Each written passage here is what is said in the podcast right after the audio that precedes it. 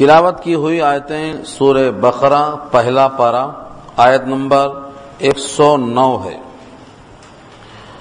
گزشتہ ہفتے میں اس رخو کی تین آیتیں رہ گئی تھیں۔ وقت پورا ہو چکا تھا۔ ہم وہیں سے یادہ کرتے ہیں۔ یہودیوں کی شرارت اور ان کے دل کی سختی مختلف زاویے سے پیش ہو رہی تھی۔ صحابہ کرام کو خطاب ہے، کیا تم چاہتے ہو کہ سوالات کرو اپنے رسول سے جیسا موسا علیہ السلام سوال کیے گئے تھے اس سے پہلے؟ یعنی سوال کر کر کے انہوں نے اذیتیں پہنچائی تھی سوالات مختلف قسم کے تھے۔ ایک تو پیچھے آ چکا ہے گائے کے تعلق سے۔ گائے کیسی ہو، کیا رنگ ہو، کیا عمر ہو؟ اور دوسرے اتنے سوالات کرتے تھے کہ ان سے سوالات کرتے کرتے سوال سے اکتاہٹ ہو جاتی تھی، بیزارگی ہو جاتی تھی۔ ہم ایک کھانا نہیں کھا سکتے، ایک ہی کھانا کب تک کھائیں گے؟ حلوہ بٹیر نہیں چلتا، ہمیں پیاز اور دال چاہیے۔ ہمارے واسطے بارش کا انتظام کرو، پانی کا انتظام کرو، فضاؤں میں روشنی کا انتظام کرو۔ یہ سب پیچھے آ چکا ہے، یہ سب سوالات ہی تو ہوتے۔ مختلف سوالات۔ نبی صلی اللہ علیہ وسلم سے زیادہ سوال کرنے سے اللہ نے منع کر دیا۔ زیادہ سوال مت کرنا۔ یہاں تک کہ قرآن کے نزول کے زمانے میں اگر تمہاری مرضی کے خلاف سوال کا جواب آیا تو تم کو تکلیف ہو جائے گی ہمیشہ کے لیے۔ لا تسلو انشیا ان تبدلکم تسوکم وہ ان تسلو انہا حین یونزد القرآن تبدلکم خصوصاً قرآن جب اتر رہا ہے، اگر تم سوالات کرتے جائیں گے، یہ آیت سورہ معدہ کے آخر میں ہے، ساتواں پارا اگر قرآن کے نزول کے زمانے میں پوچھیں گے، تو جواب ملے گا، اور کبھی جواب مرضی کے خلاف بھی مل سکتا ہے۔ اس شکل میں تم کو تکلیف پہنچ جائے گی۔ اس سے تم کو تکلیف نہیں دینا چاہیے۔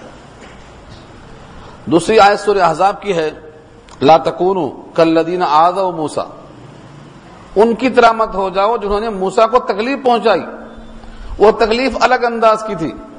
آپ چھپ کے کیوں نہاتے؟ آپ سب کے سامنے کیوں نہیں نہاتے؟ آپ میں کچھ بیماری ہے، جسم میں کچھ خرابی ہے۔ یہ سب سوالات سورہ حذاب کے آخر میں ہیں۔ مطلق منع کیا۔ جیسے موسا سوال کیے گئے، ایسا تم سوال کرنا چاہتے ہو۔ اور سنو جو کفر کرے گا، جو کفر کو حاصل کرے گا ایمان کے بعد، وہ کھلی گمراہی میں پڑ جائے گا۔ یعنی انبیاء کو اذیت دینا، در حقیقت ایمان دے کر کفر لینے کے برابر ہے۔ وہ من کفر بل ایمان اور جو کفر کو تبدیل کرے گا ایمان کے بعد یعنی ایمان کے ذریعے سے کفر کو حاصل کرے گا۔ ایمان دے گا، کفر لے گا۔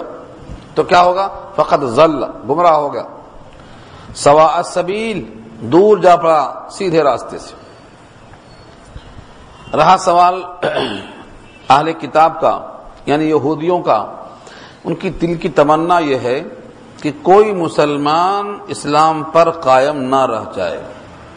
کہ دلی تمنا ہے۔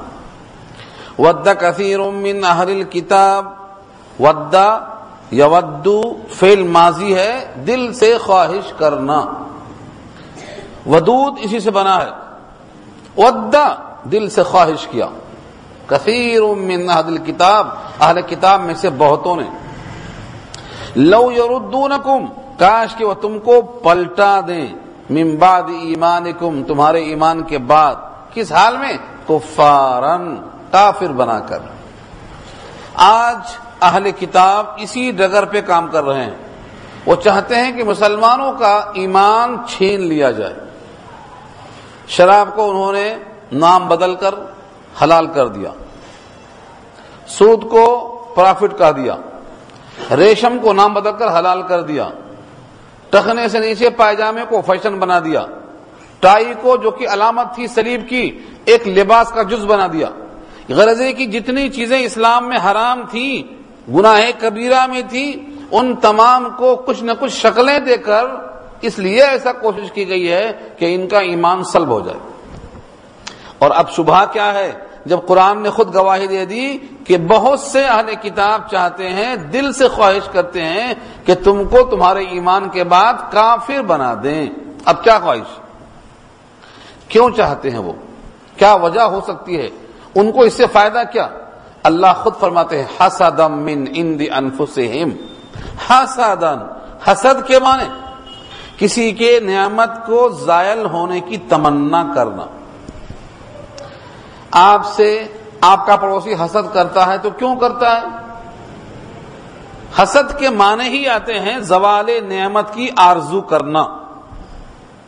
حاسد کو ملتا کچھ نہیں، لیکن وہ چاہتا ہے کہ ان کو جو ملا ہے چھین لیا جائے۔ غبتا اور رشک جائز ہے، یا اللہ ان کو دیا ہے، مجھ کو بھی دے دے، یہ جائز ہے۔ یا اللہ آپ نے ان کو نوازا ہے، ہم کو بھی نواز دے، یہ جائز ہے۔ لیکن یہ کہ ان کی نعمت چھین لی جائے میں تمہیں کیا فائدہ ہوگا؟ نہیں، اندر سے ایک جذبہ ہے جو سرد پڑے گا، ٹھنڈک پہنچے گی۔ میں اس کی ایک مثال دیا کرتا ہوں۔ وہ مثال میری نہیں ہے، بنائی ہوئی۔ علامہ سادی کی ہے۔ انہوں نے ایک کبڑے کو پکڑ کے پوچھا، کبڑا کبڑا معلوم ہے نا، جس کی پیٹھ نکل جاتی ہے، اسے لوگ کبڑا کہتے ہیں۔ کہا تجھے یہ پسند ہے کہ تیری پیٹھ اچھی ہو جائے؟ یا تجھے یہ پسند ہے کہ تیری طرح سب کی پیٹھ کبڑی ہو جائے؟ اس نے کہا، میری پسند یہ ہے کہ میری طرح سب کی کبڑی ہو جائے۔ کہا کیوں؟ کہا، جن آنکھوں نے انہوں نے مجھے دیکھا ہے، انہی آنکھوں سے میں ان کو دیکھنا چاہتا ہوں۔ فائدہ ہوتا اس میں؟ فائدہ اس میں ہوتا کہ اس کی پیٹھ ٹھیک ہو جائے۔ یہ بھی ٹھیک، سب ٹھیک، لیکن نہیں، یہ حسد کا زاویہ ہے۔ تو یہ اہل کتاب کو چونکہ اللہ کا غضب حاصل ہوا، یہ ملعون ہوئے، یہ مردود ہوئے، ان کی گمراہی ثابت ہو چکی۔ غیر المغضوب علیہم والازوادن کا مزداق ہے یہ، ضربت علیہم الزلہ والمسکنہ کا مزداق ہے یہ۔ اس لیے یہ کیا چاہ رہے ہیں کہ ان کا ایمان سلب ہو جائے۔ ان کا ایمان چلا جائے۔ ہمارے کھانے اور پہننے کے لیے وہ فکر مند نہیں ہے بلکہ وہ تو مہیا کرتے ہیں، بہترین کاریں پیدا کر کے بھیج رہے ہیں۔ تو اچھی کاریں لے لو، اچھے کپڑے لے لو، اچھے کھانے کی چیزیں لے لو، مشروبات متعومات سب بھیج رہے ہیں۔ لیکن چاہتے یہ ہیں کہ ان کا ایمان چلا جائے۔ یہ قرآن کی گواہی ہے۔ اس میں کوئی دو رائے نہیں ہے۔ آج بھی وہ آپ کے ایمان کو چھیننا چاہتے حسدن حسد کرتے ہوئے، حسد جائز نہیں حسدم من عند انفسہم اپنے دلوں میں حسد کی وجہ سے۔ ممبا دما تبین لہم الحق، بعد اس کے کہ حق ان کے واسطے واضح ہو چکا۔ فافو یہ حق کیسے واضح ہوا ان کے لیے؟ ایسا نہیں ہے کہ ان کو خبر نہیں ہے۔ ان کو پوری خبر ہے۔ تورات میں اور انجیل میں اور زبور میں اور دیگر آسمانی کتابوں میں سید الانبیاء کے صفات بتائے گئے۔ ایسا کھول کے بتائے گئے کہ فرمایا نبی صلی اللہ علیہ وسلم نے، بلکہ قرآن کی بھی آیت موجود ہے، جیسے کوئی سگے بیٹوں کو پہچانتا ہے، ایسا وہ نبی برحق کو پہچانتے تھے۔ یارفون ہو کما یارفون ابنا ہوں کیسے پہچانتے تھے؟ علامات دیکھ کر۔ اتنی علامتیں ان کے پاس آ گئی پھر بھی انہوں نے اس کو انکار کیا۔ یہ ہے تبینہ، ظاہر ہو چکا ان کے لیے حق۔ اب تو غصہ آئے گا نا آپ کو؟ کہ یہ ہمارے ایمان کے قاتل ہیں، ہمارے ایمان کے دشمن ہیں، ہمارے ایمان کے ڈاکو ہیں، ہم کو بے ایمان کر دینا چاہتے ہیں۔ اور سب سے زیادہ خسارہ کس کا ہوگا جس کا ایمان چلا جائے؟ گھر چلا گیا، خسارہ کم۔ بیوی چلی گئی، خسارہ کم۔ صحت چلی گئی، خسارہ کم۔ جان چلی گئی تو خسارہ کم، لیکن ایمان چلا گیا تو دائمی جہنم ہے۔ دائمی جہنم۔ تو یہ ہماری شہ رگ یعنی ہمارا ایمان چھین کر جہنم میں ڈالنے کی کوشش کر رہے ہیں۔ اس لیے غصہ تو آئے گا۔ اس لیے آگے فرمایا اللہ نے فافو معاف کر دو۔ ان کی اس گستاخی کو، ان کی غلطی کو معاف کر دو۔ وسفہ درگزر کر دو۔ حتی امر اللہ، یہاں تک کہ اللہ کا حکم خود آ جائے گا۔ اللہ کا حکم کیا آئے گا؟ اللہ کا حکم یہ آئے گا کہ ان کو صفائی ہستی سے مٹا دو۔ کیسے مٹیں گے یہ؟ کیسے مٹیں گے؟ اللہ رب العزت جس پر غضب، جس پر لانت بھیج چکا ہو، بھلا وہ کب تک رہے گا زندہ؟ جس پر خدا کی لانت ہو، جس پر سارے انسانوں کی لانت ہو، یہ غضب کھانے والا بندہ کب تک رہے گا؟ آخر کب تک پنپے گا؟ ایک وقت آنے والا ہے اور اب کوئی نبی نہیں آئے گا اسی نبی کی آخری زمانے میں یہ وقت آنے والا ہے کہ ایک ایک پتھر ان کا دشمن ہوگا۔ ان کو چھپنے کی کوئی جگہ نہیں ہوگی۔ درختوں پیچھے جائیں گے، درخت رہے گا، یہاں یہودی ہے۔ پتھروں کے پاس چھپیں گے، پتھر سے آواز آئے گی، یہاں یہودی ہے۔ حضرت عیسیٰ علیہ السلام خود قیادت کریں گے اور ایک ایک کو چن چن کے ختم کریں گے۔ یہ ہے امر اللہ۔ یہاں تک کہ اللہ اپنا قانون بھیج دیں گے اس معاملے میں۔ ان اللہ علا کل شعین قدیر، اللہ ہر شے پہ قادر ہیں۔ وہ اتنے قادر ہیں کہ تمہیں ان کی قدرت کا اندازہ نہیں۔ غزوہ خندق میں ایک مہینہ تک پورے طرف سے گھیر لیا گیا تھا مدینے کو۔ پیچھے مدینہ اور تین طرف سے خندق کھود کر، خندق کی سمت میں منہ کر کے نبی صلی اللہ علیہ وسلم اور صحابہ دفاع اور ڈیفنس کر رہے تھے۔ پورا ایک مہینہ۔ ایسا لگتا تھا کہ مدینے کے ایک ایک اینٹ کو اکھاڑ کے پھینک دیں گے لوگ۔ چاروں سمتوں سے گھیر لیا تھا مدینے کو، سوائے ایک سمت کے۔ کھانا نہیں، پینا نہیں، فاقہ ہے، بھوک ہے، پتھر کی چٹان پھوڑ رہے ہیں اس کے باوجود۔ اللہ تعالی نے ایک مہینے کے بعد جب ان کی سرکشی حد کو پہنچ گئی تو کیا کیا اللہ نے؟ صرف ہوا کو بھیجا۔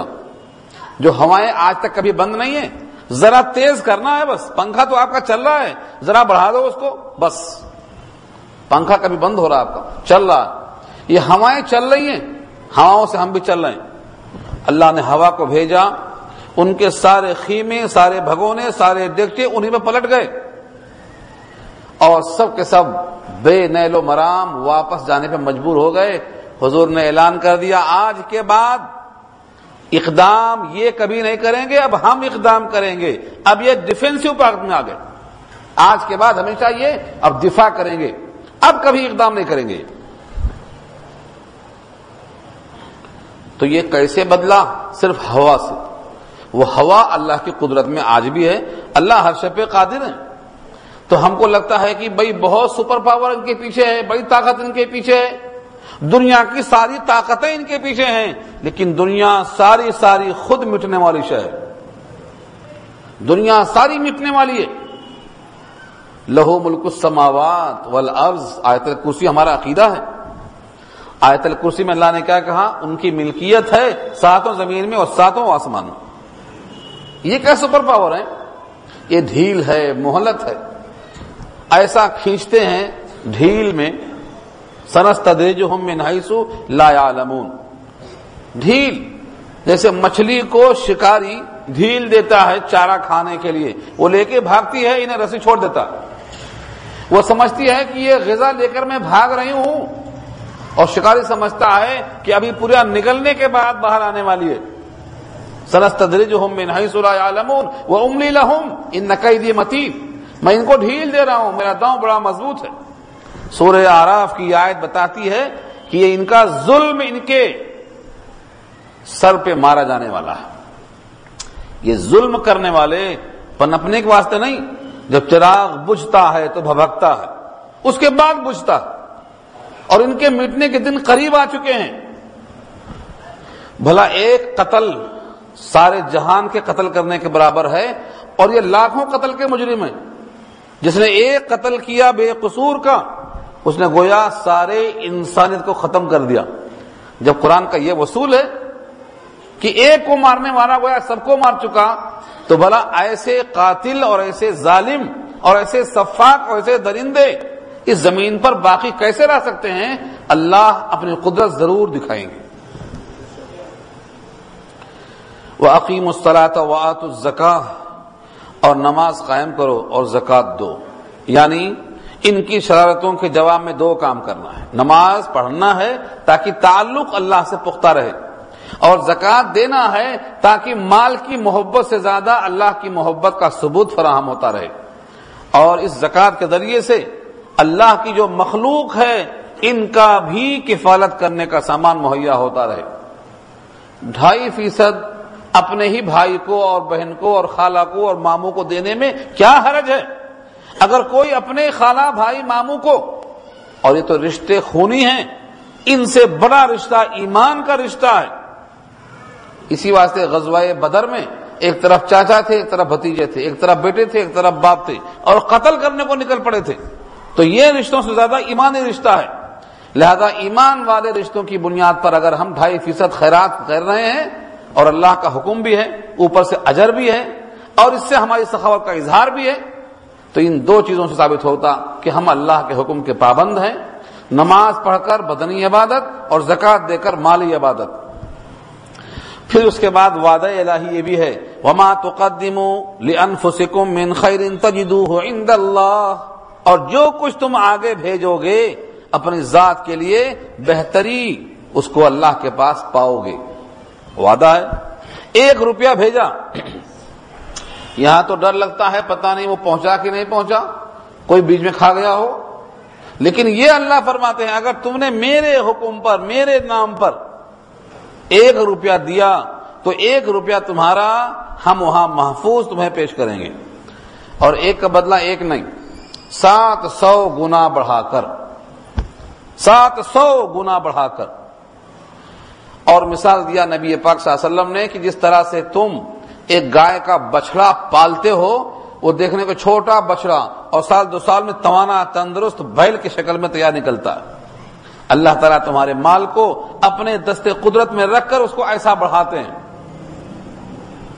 اور اللہ نے خود کہا، جو تم بینکوں میں رکھتے ہو سود کھانے کے لیے وہ نہیں بڑھتا، لیکن میرے پاس جمع کرتے ہو وہ بڑھتا۔ وما آتيتم من زكاة تريدون وجه الله فأولئك هم المضعفون.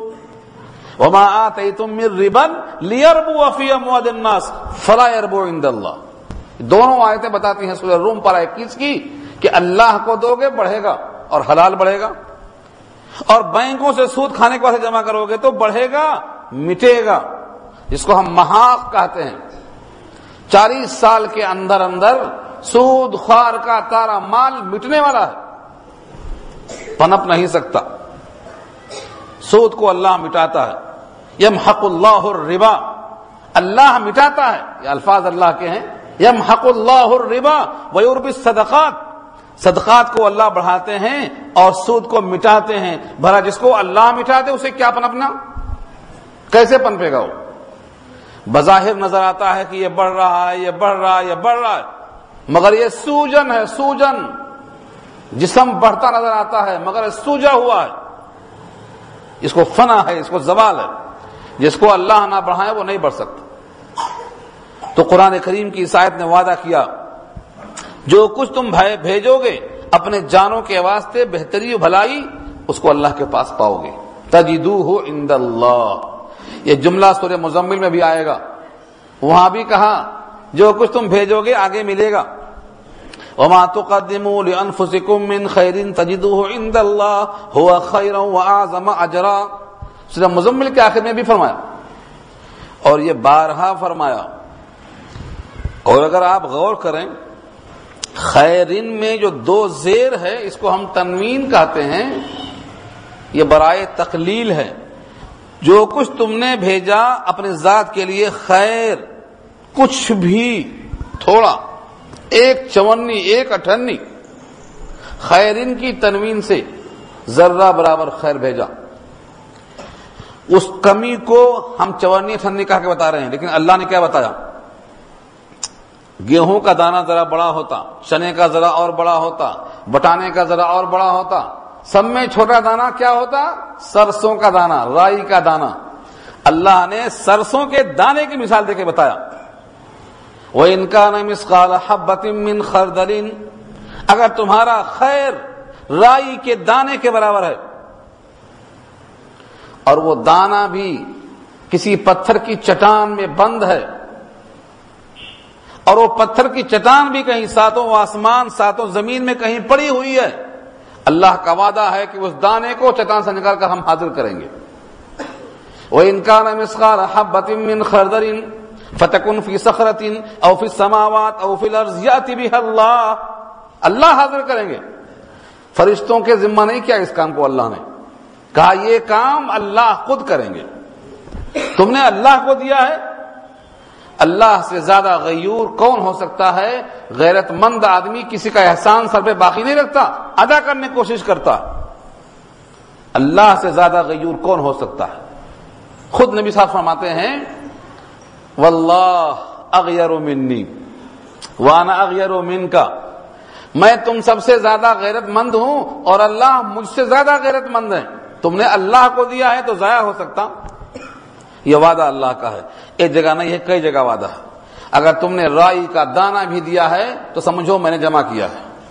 ایسے بینک میں جہاں کبھی خسارہ نہیں ہوگا اور ایسی کمپنی جہاں کا شیئر کبھی مارکیٹ میں گرنے والا نہیں ہے۔ مگر یہاں لگانے کو لوگ روتے ہیں۔ کیا سمجھتے ہیں؟ کس کو نظر آتا؟ کھاتا نہیں نظر آتا آپ کو۔ اگر آپ کے ایمان میں اتنی کمزوری ہے کہ کھاتا دیکھ کر آپ شروع کریں گے تو ایمان بالغیب کسے بولتے ہیں؟ ایمان بالغیب کہتے ہی اسی کو ہیں۔ بغیر دیکھے مان لینا۔ میں نے آپ کو سنایا تھا واقعہ۔ پھر سن لو، تازہ کر لو۔ ہارسا شہید ہو گئے۔ ہارسا شہید ہو گئے۔ ان کی والدہ آئیں۔ کہا اللہ کے نبی، آپ کو معلوم ہے کہ ہارسا کو میں بہت چاہتی تھی۔ ان کا انتقال ہو گیا۔ ربیع، ان کی والدہ کا نام۔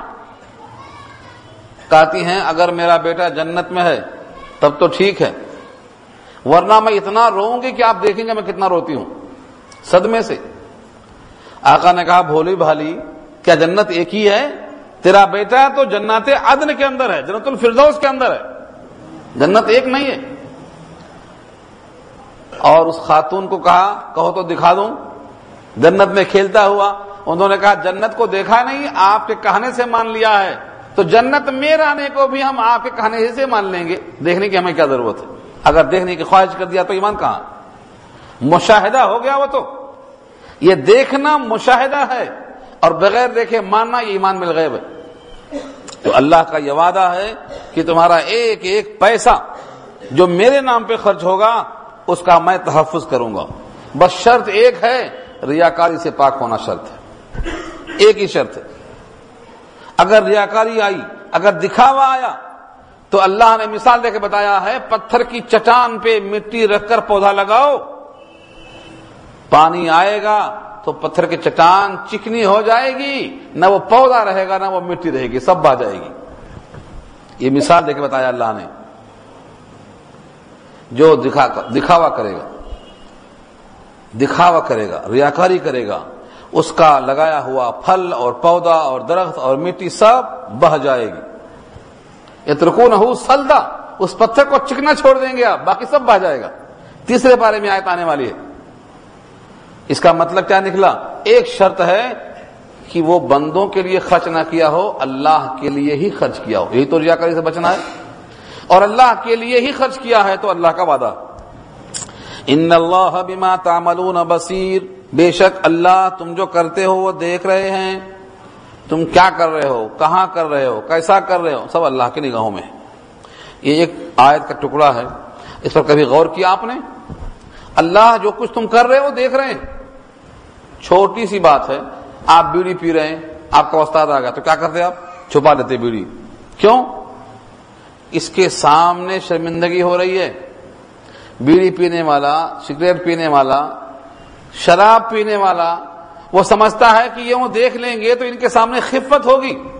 اللہ فرماتے ہیں، تمہارا سارا کام میں دیکھ رہا ہوں۔ اب کرنا ہے تو کر۔ اور در حقیقت پانچ وقت کی نماز اسی کی ٹریننگ ہے۔ کیا ٹریننگ ہے؟ نماز ایسی پڑھو کہ تمہیں اللہ کو دیکھ رہے ہو۔ ایسا نہیں، تو کم سے کم یہ خیال کرو کہ وہ ضرور تمہیں دیکھ رہا ہے۔ اب پانچ وقت دماغ میں یہی رہے گا، مجھ کو اللہ دیکھ رہا ہے، مجھ کو اللہ دیکھ رہا ہے، مجھ کو اللہ دیکھ رہا ہے۔ دن میں پانچ بار دماغ میں تصور آئے گا۔ تو گھر میں جائے گا تو کہے گا اللہ دیکھ رہا ہے۔ تولے گا تو اللہ دیکھ رہا ہے، بولے گا تو اللہ دیکھ رہا ہے۔ دماغ میں اللہ کے ساتھ استحزار پیدا ہوگا۔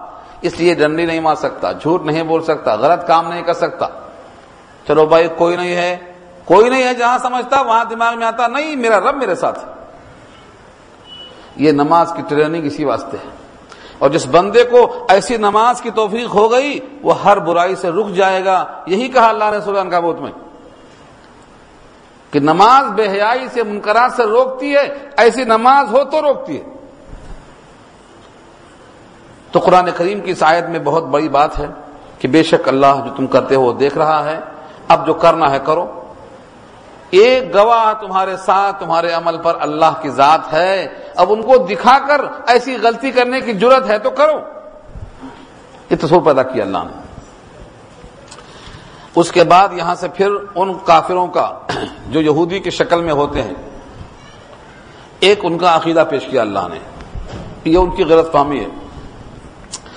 ہر یہودی اور ہر نصارہ۔ ان کے دماغ میں کیا ہے؟ جنت میں یا تو یہودی جائے گا یا تو نصارہ جائے گا، باقی لوگ نہیں جائیں گے۔ مسلمانوں کو جنت میں جانے کا کوئی مطلب نہیں، ہم جائیں گے بس۔ ان کے دماغ میں یہ ہے، جنت کس کی ہے تو؟ یہودیوں کی ہے۔ جنت کس کی ہے تو؟ نصارہ کی ہے۔ دیکھو ان کے جملے کیسے ہیں۔ یہ مقولہ ہے ان کے عقیدے کو اللہ بیان کرتے ہیں۔ وقالو، اور انہوں نے کہا یعنی یہودیوں نے، کیا کہا؟ لن يدخل الجنت، ہرگز ہرگز داخل نہیں ہوگا جنت میں اللہ منکانا ہودن، مگر جو کہ یہودی ہو، او نصارا، یا نصارا ہو۔ بس، جنت میں کوئی نہیں جائے گا۔ کون جائے گا؟ یہودی اور نصارا۔ بس۔ ان دونوں کا عقیدہ یہ ہے کہ یہ دونوں ہی جائیں گے، باقی کوئی نہیں جائے گا۔ اللہ فرماتے ہیں ان کی آرزوؤں پر تھپڑ مارتے ہوئے دل کا امان یہ ان کی آرزویں ہیں، بس۔ اور آرزو کس کو بولتے؟ آرزو کہتے ہیں جو کبھی پوری نہ ہو۔ پوری ہو گئی تو آرزو ہوتی۔ بہت نکلے میرے ارمان پھر بھی کم نکلے۔ تو ارمان اگر نکل گیا، آرزو پوری ہو گئی تو اس کو آرزو کہیں گے ہی نہیں۔ آرزو اسی کو کہتے ہیں جو کبھی نہ پوری ہو۔ تو اللہ نے کہا دیا تل کا امان یہ ان کی آرزو ہیں کہ ہم جنت میں جائیں گے، ہماری جنت ہوگی۔ ٹھیک ہے، اگر یہ آرزو نہیں ہے، واقعی بات قابل قبول ہے، مدلل ہے، دستاویز لاؤ نا پھر، ثبوت دکھاؤ۔ جنت میں تم جائیں گے، آخر تمہارے پاس کیا دستاویز ہے؟ تم نے کیسے حاصل کیا اس مقام کو؟ کلہا تو برہان ان کن تم صادقین۔ کہہ دو، لاؤ، دلیل پیش کرو، دستاویز دکھاؤ، اگر تم سچے ہو کہ تمہاری جنت ہے۔ لاؤ۔ آج تک کوئی یہودی دستاویز نہیں پیش کر سکا کہ تمہاری خواہش ہے اور حقیقی خواہش ہے کہ تم جنت میں جائیں گے۔ دستاویز تو کیا ملتا؟ ان کو معلوم ہے مرتے ہی جہنم میں پکڑے جائیں گے، اس لیے دنیا میں مرنا نہیں چاہتے۔ یہودی بزدل قوم، بزدل۔ اور یہ آج کے لیڈروں کا قول نہیں ہے۔ یہ قرآن نے اس وقت کہا ہے جب قرآن نازل ہوا ہے، چودہ سو تیس سال پہلے۔ بزدل۔ کیا ہے ان کی بزدلی؟ یہ کبھی سامنے آ کر دو بدو نہیں لڑ سکتے، پیچھے سے لڑیں گے دیواروں کے۔ دو بدو ہاتھا پائی پنجا آزمائی، زور آور، کبھی نہیں ہوئے ہیں یہ۔ قرآن کریم نے بہت واضح انداز میں کہا ہے کہ تم سمجھتے ہو کہ یہ پورے کے پورے متفق ہیں، متحد ہیں؟ نہیں۔ تحسب ہوں جمیا و قروب ہوں شتا۔ تم سمجھتے ہو اکٹھا ہیں، دل متفرق۔ یہ تمہارے سامنے آ کر کبھی نہیں لڑیں گے۔ او ورائی جدر، دیوار کے پیچھے سے ہی حملہ کریں گے۔ اوپر سے آئے بم ڈال کے چلے گئے۔ بڑے بڑے ٹینکوں کے پیچھے چھپ کر مر رہے ہیں۔ بہادر تو وہ بچے ہیں جو ان کا مقابلہ بندوق سے نہیں گلیل سے نہیں، پتھر سے کر رہے ہیں۔ وہ بچے ہیں جن کو جان کی پرواہ نہیں ہے۔ یہ تو ہمیشہ بزدل قوم ہے۔ قرآن نے کہا، تحسن یعنی قلعہ بند ہو کر لڑتے ہیں۔ غزوہ خیبر میں پورا مہینہ بند رہے، دروازہ نہیں کھولا انہوں نے۔ کیوں نہیں کھولا دروازہ؟ مسلمان چاروں طرف سے گھیرے ہوئے ہیں یا اندر قلعہ بند ہیں، پورا ایک مہینہ تک دروازہ نہیں کھولا۔ ایک مہینے کے بعد کھولا تو صلح کے لیے کھولا۔ دم تھی تو لڑتے ہوتے اس وقت۔ ایک نہت تھا معصوم اور ایک مسلح اور ان دونوں کا مقابلہ ہے۔ تو یہ معصوم، یہ بہادر ہے کہ یہ بہادر ہے تو قرآن نے پہلے ہی کہہ دیا ہے کہ یہ دو بدو نہیں لڑیں گے۔ کبھی بھی لڑیں گے تو پیچھے سے لڑیں گے، دیوار کے پیچھے سے۔ کوئی نہ کوئی سامنے آڑ ہو جس سے ان کے مرنے کا خطرہ نہ ہو، تب لڑ سکیں گے یہ۔ اور بخدا ان کی تاریخ پڑھ لو، یہی ملے گی آپ کو۔ یہ قرآن نے بیان کیا ہے۔ تو اس آیت میں اللہ نے واضح کر دیا کہ تمہاری جو خواہش ہے، یہ خواہش ہی رہے گی۔ تمہارے پاس کوئی ثبوت نہیں ہے۔ ہاں ہمارے پاس ایک اصول ہے۔ جنت میں کون جائے گا؟ اس کا ایک وصول ہے، ایک ضابطہ ہے۔ جو اس ضابطے کی تکمیل کرے گا، ان شرطوں کو پورا کرے گا، ضرور جنت میں جائے گا۔ وہ ضابطہ کیا ہے؟ بلا ہاں کیوں نہیں؟ من اسلم وجہ وهو محسن فله اجره عند ربه ولا خوف عليهم ولا هم يحزنون۔ اس آیت میں اللہ نے وہ وصول پیش کر دیا۔ بلا ہاں کیوں نہیں؟ من اسلم وجہ للہ۔ جس نے اپنا چہرہ جھکا دیا، جس نے اپنا رخ اللہ کے لیے جھکا دیا۔ اسلم، اسلام۔ ایک صاحب نے کہا کہ مسلمان کسے کہتے ہیں؟ میں نے کہا مسلمان کسے کہتے ہیں؟ مت دیکھو۔ پہلے یہ دیکھو اسلام کسے کہتے ہیں؟ اسلام کہتے ہیں گردن جھکا دینا، سرنڈر ہو جانا، اطاعت قبول کر لینا۔ اسلم، جس نے اپنا چہرہ، اپنا رخ سرنڈر کر دیا۔ اسلم وجہ اپنا چہرہ رکھ دیا اطاعت کے لیے۔ کس کے لیے؟ للہ، اللہ کے لیے۔ یہ میرا چہرہ، مراد میرا وجود اللہ کا بنایا ہوا ہے، اللہ کے لیے ڈھیر۔ اور ایک شرط کے ساتھ ڈھیر کرنا ہے۔ وہ شرط کیا ہے؟ وہ ہوا محسن۔ جبکہ وہ محسن ہو۔ اور محسن ترجمہ کیا ہے؟ مخلص۔ مگر میں اس کو تھوڑا کھولتا ہوں۔ تاکہ معلوم ہو کہ محسن کی یہ شرط اللہ نے کیوں لگایا۔ ابھی آپ نے سنا حدیث۔ جب جبریل نے پوچھا، اے اللہ کے نبی، مل احسان احسان کیا ہے؟ فرمایا انتعبد اللہ کا ان کا ترا فعلم تکن ترا فعل ہو یا تم اللہ کی بندگی ایسا کرو کہ تم اللہ کو دیکھ رہے ہو۔ ایسا نہیں ہو سکتا تو تم ضرور خیال کرو کہ تمہیں اللہ ضرور دیکھ رہا ہے۔ یہ کیا ہے؟ احسان ہے۔ اس درجے پر جو اطاعت کو قبول کر لے، وہ بندہ محسن کہلاتا ہے۔ اس کی جمع محسنین ہے۔ یہاں اللہ اسی کو فرماتے ہیں کہ جس نے اپنا چہرہ اپنا گردن جھکا دیا اللہ کے لیے، بشرطے کہ وہ محسن ہو یعنی مخلص ہو یعنی ہر عمل اس کا اللہ کے لیے ہو۔ جبریل نے یہی سکھلایا۔ اور ابراہیم جیسے وفادار سے اللہ نے یہی کہلوایا۔ کیا کہا؟ کل اے ابراہیم، آپ کہیے، ان سلاتی و نسخی و محیا و مماتی للہ رب العالمین۔ میری نمازیں میری قربانیاں، میرا جینا، میرا مرنا، سب اللہ کے لیے۔ یہ کہلوایا ابراہیم سے۔ تو ابراہیم کیا ہوئے؟ وفادار۔ نمونہ۔ ان کا ہر عمل نمونہ بنایا اللہ نے۔ اور تنہا کہا، تنہا ابراہیم ایک امت کے برابر ہے۔ ان ابراہیم کا نا امتن۔ تنہا وہ ایک امت کے برابر ہے۔ کیوں؟ ان کا ہر عمل امت کے واسطے نمونہ ہے۔ تو اس آیت میں دو باتیں ہوئی جو شخص اپنا چہرہ جھکا دے، اپنا رخ اللہ کی طرف کر دے۔ بشرطے کی وہ محسن ہو فلاح اجر ہو اندر ربی۔ تو اس کا اجر ہے اس کے رب کے پاس۔ ولا خوف علیہم، اس پر کوئی خوف نہ ہوگا۔ ولا حضرون وہ غمگین بھی نہ ہوگا۔ نہ خوف، نہ غم۔ خوف ڈر کو بولتے ہیں۔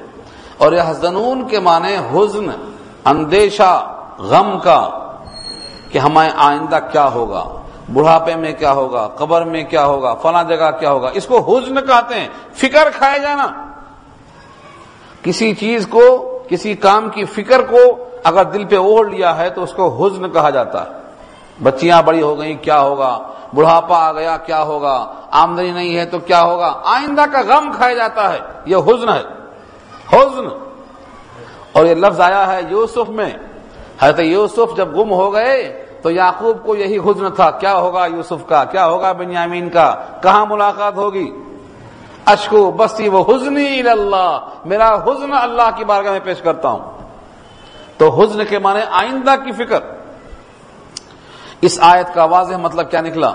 یہودی ہو یا نصارہ، کوئی بھی شخص ہو، اگر اس نے اپنا رخ اللہ کی طرف کر دیا، بشرطے کہ وہ محسن ہے، تو اس کا اجر ملے گا۔ مگر یہودیوں میں تو مکاری ہے، ان کا رخ اللہ کی طرف ہے ہی نہیں۔ اس لیے ان کو یہ وصول سے اپنے آپ کو تول لینا چاہیے کہ انہیں کیا ملنے والا ہے۔ اللہ نے کہا، لگے ہاں تو ہم ہی تول دیں۔ دیکھو، دو جملے آ رہے ہیں آگے۔ اب نیا رکو شروع ہو رہا ہے، مگر بات مسلسل آ رہی ہے۔ یہودی کہتے ہیں نسارا نتھنگ کچھ بھی نہیں۔ اور نسارا کہتے ہیں یہودی نتھنگ ابھی اوپر کیا کہا تھا انہوں نے؟ جنت میں یا تو یہودی جائے گا یا تو نسارا اور ان دونوں کا مقولہ اللہ یہاں بیان کرتے ہیں وکالت یہود لست نسارا شعی یہودی نے کہا کہ نسارا کسی چیز پر قائم نہیں ہے بے بیس کے ہیں۔ وقالت نسارا لست یہود والا شعی اور نسارا نے کہا کہ یہودی کسی چیز پر قائم نہیں ہے یہ بھی بغیر بنیاد کے ہیں۔ وہ ہوم یتلون الکتاب حالانکہ وہ دونوں کتاب پڑھتے ہیں، آسمانی کتاب پڑھتے ہیں۔ ایک زبور پڑھتا ہے، ایک تورات پڑھتا ہے، ایک انجیل پڑھتا ہے، ایک قرآن پڑھتا ہے، یہ سب پڑھتے ہیں۔ آسمانی کتابیں پڑھنے کے باوجود ایسا ایسا کہہ رہے ہیں۔ حالانکہ یہودی تورات پر ہیں اور نصارہ انجیل پر ہیں۔ تو یہ ان کو اور یہ ان کو کہتے ہیں، دونوں بغیر بیس کے ہیں۔ جبکہ دونوں کتاب پڑھ رہے ہیں۔ تو یا تو کتاب پر عمل نہیں ہے اور یا تو کتاب صحیح طور پر ان کے پاس باقی نہیں ہے، ورنہ پھر یہ کیوں کہتے ہیں کہ نصارہ کچھ نہیں؟ یہ ان کو کہتا کچھ نہیں، یہ ان کو کہتا کچھ نہیں۔ اللہ فرماتے ہیں وہ متن الکتاب حالانکہ دونوں کتاب پڑھتے ہیں۔ کداری کا قول الدینہ لا يعلمون مثل قولهم۔ ایسا ہی کہا ان لوگوں نے جو نہیں جانتے ہیں، انہی کے قول کی طرح۔ اس سے مراد کون ہیں؟ مشرقین مکہ، جو کچھ نہیں جانتے، ان کا بھی عقیدہ ایسا ہی ہے۔ مشرقین مکہ کو یہودیوں نے تقویت پہنچائی۔ جب مشرقین آ کے بولتے تھے، یہ بتاؤ ہم حق پر ہیں کہ محمد صلی اللہ علیہ وسلم؟ تو وہ کہتے تھے، یہودی تم ہی حق پر ہو۔ تم ہی حق پر ہو۔ یہ قول ان کا دیکھو۔ ایک طرف کتاب پڑھتے ہیں تورات اور انجیل اور دونوں میں علامات ہیں نبی کی، جس کو دیکھ کر پہچانتے ہیں بیٹے کی طرح۔ اور جب سوال آتا ہے تصدیق کا تو کہتے ہیں تم ہی حق پر ہو۔ کتاب پڑھنے کے باوجود یہ ان کا تصفیہ ہے۔ تو یہ قرآن نے کہا، ایسا ہی کہا ان لوگوں نے جو نہیں جانتے ہیں انہی کے قول کی طرح۔ فلاح يحكم بينهم يوم القيامه پس اللہ فیصلہ کریں گے ان کے درمیان قیامت کے دن، فیما کانو فی اختلفون، جس چیز میں وہ اختلاف کرتے تھے۔ ان کے باہمی اختلافات کو اللہ ہی فیصلہ کریں گے۔ قیامت کے دن۔ اور وہ فیصلہ اللہ سنا چکے ہیں۔ قرآن کریم کی کئی آیتوں میں وہ فیصلہ واضح ہو چکا ہے۔ وہ فیصلہ یہ ہے کہ اس میں سے ایک مغزوب علیہم ہے اور اس میں سے ایک ظالین کا مزداق ہے۔ مغزوب علیہم، بھٹکے ہوئے یہودی، اور ولزالین گمراہ، نصارہ، یہ دونوں اللہ کا فیصلہ ہو چکا ہے۔ انعام یافتہ لوگوں میں ان کا شمار نہیں ہوگا۔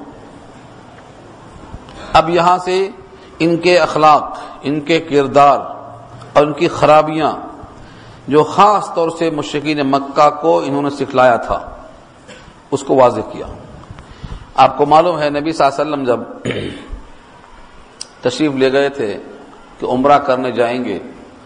مشکین مکہ نے کہا نہیں، آپ عمرہ نہیں کر سکتے۔ مسجد حرام سے روک دیا۔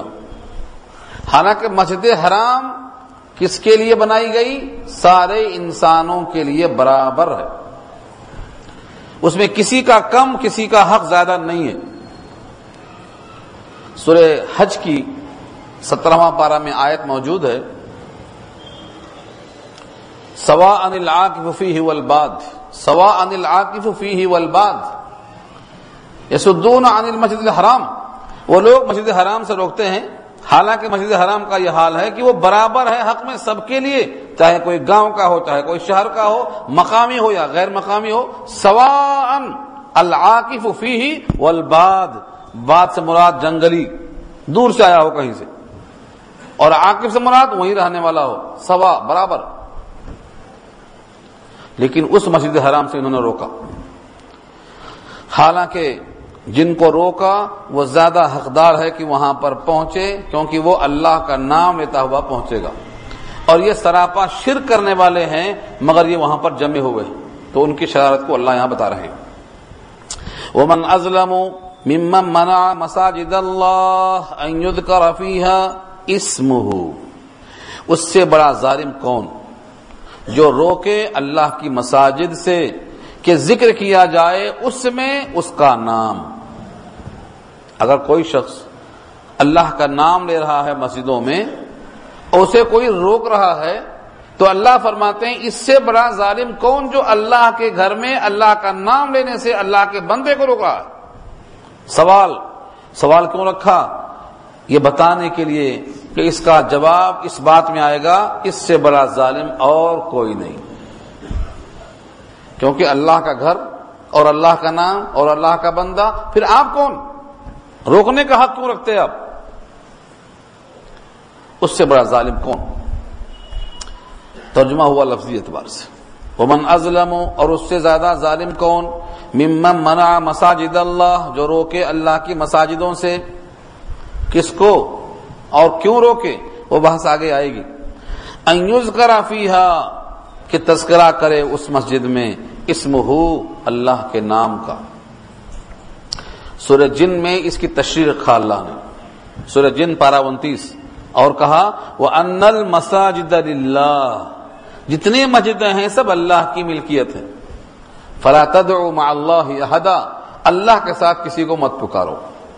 یہاں سے ثابت ہوتا ہے کہ جو اللہ کا نام لے مسجدوں میں، وہ اللہ کا بندہ زیادہ حقدار ہے اور جو روکے، وہ سب سے بڑا ظالم ہے۔ وہ صافی خرابیہ اور صحیح کرے اس کے ویران کرنے میں، اس کے معطل کرنے میں۔ وسا اور صحیح کیا، کوشش کیا۔ فی خرابیہ اسے خراب کرنے میں یعنی ویران کرنے میں۔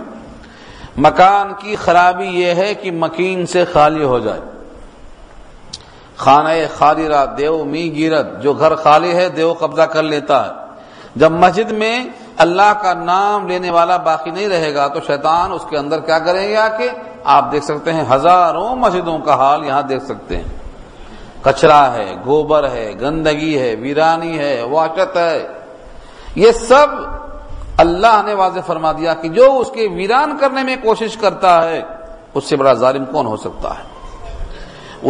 ما کان لهم ان يدخلوها الا خائفين وہی لوگ ہیں۔ کون؟ جو ظالم ہیں، جو روکتے ہیں، جو ویران کرتے ہیں۔ الائی کا وہی لوگ تو ہیں۔ ما کان لهم نہیں ہے مناسب ان کے لیے ان يدخلوها کہ وہ مسجد میں داخل ہوں الا خائفین، مگر خوف کھاتے ہوئے۔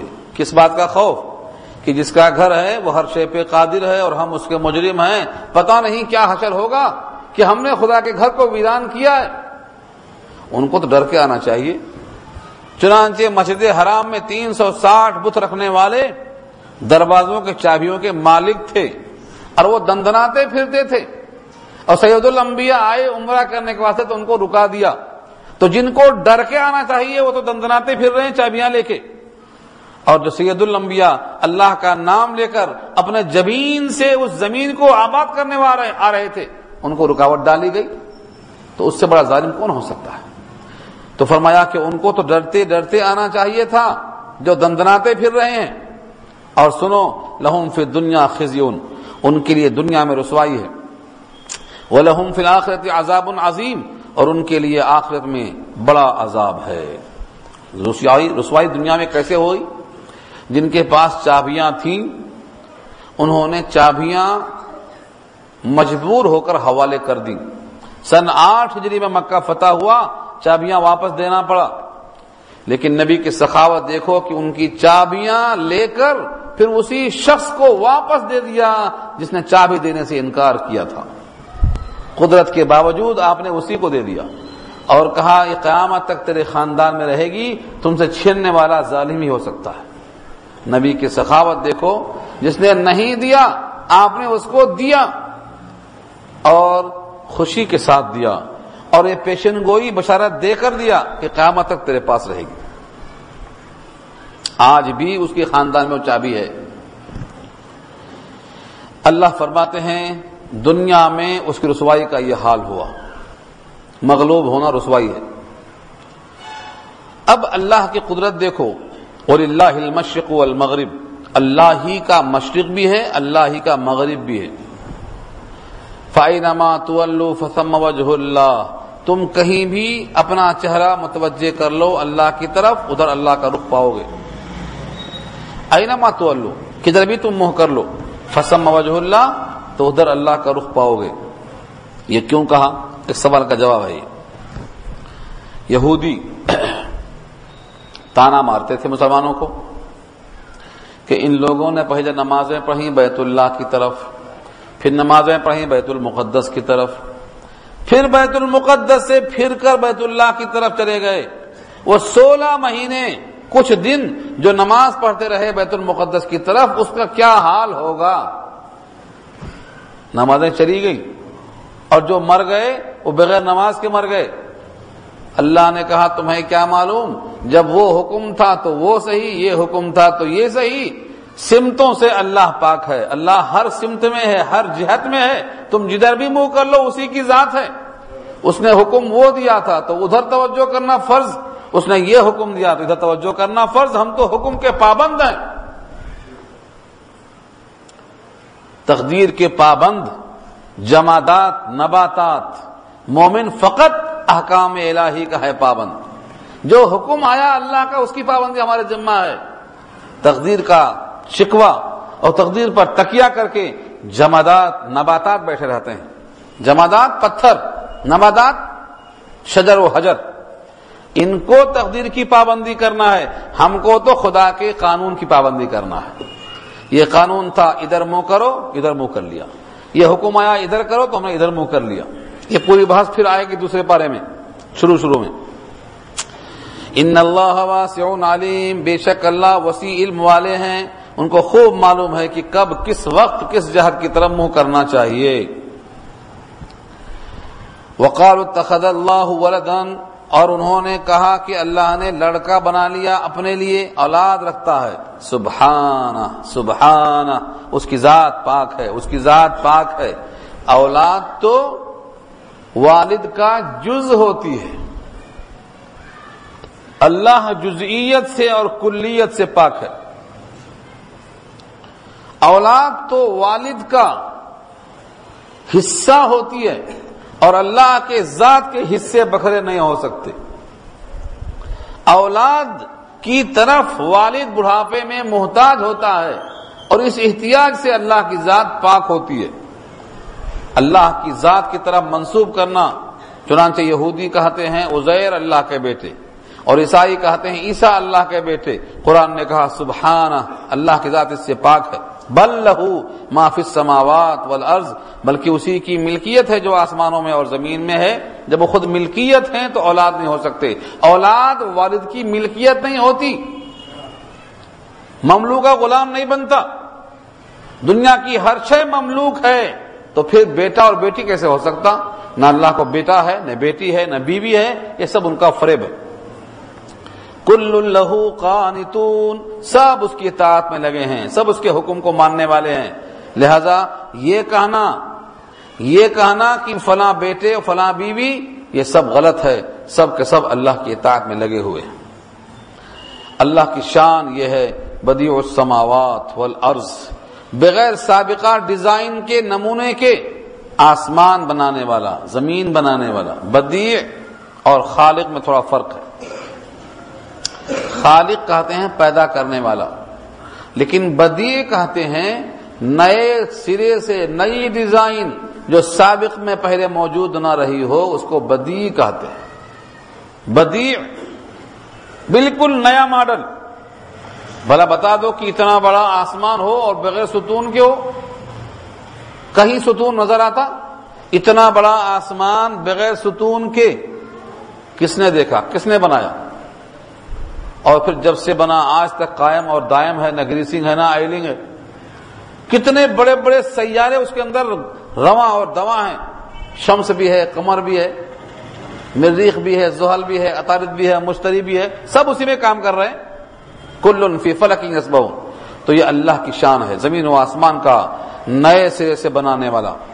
وہ ادا قزا امرن اور جب فیصلہ کرتا ہے کسی کام کا فنما یقول تو کہتا ہے، اس کے لیے کن ہو جا فیقون تو وہ کام ہو جاتا ہے۔ پھر بھی اللہ نے زمین و آسمان کو چھ دن میں بنایا۔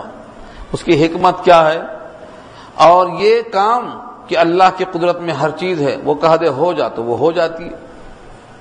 یہ کوئی آسان چیز نہیں ہے، یہ کوئی جادو منتر نہیں ہے۔ اللہ کی قدرت بندہ سمجھ ہی نہیں سکتا۔ بس سمجھانے کی خاطر کہا گیا ہے کہ جب اللہ چاہتے ہیں کسی چیز کو کہ وہ وجود میں آئے، اسے کہتے ہیں ہو جا، وہ ہو جاتی۔ اب اس کی مثالیں، اس کے نمونے انشاءاللہ آئندہ ہفتے میں آئیں گے کیونکہ آپ کا ٹائم پورا ہو گیا۔ اگرچہ رکو ابھی باقی ہے۔ تو انشاءاللہ ہم یہیں سے گفتگو آگے باقی رکھیں گے کہ جب وہ کہتا ہے کسی کام کو ہو جا تو وہ چیز ہو جاتی ہے۔ اللہ کی قدرت کا اظہار کیا اللہ نے۔ دعا کر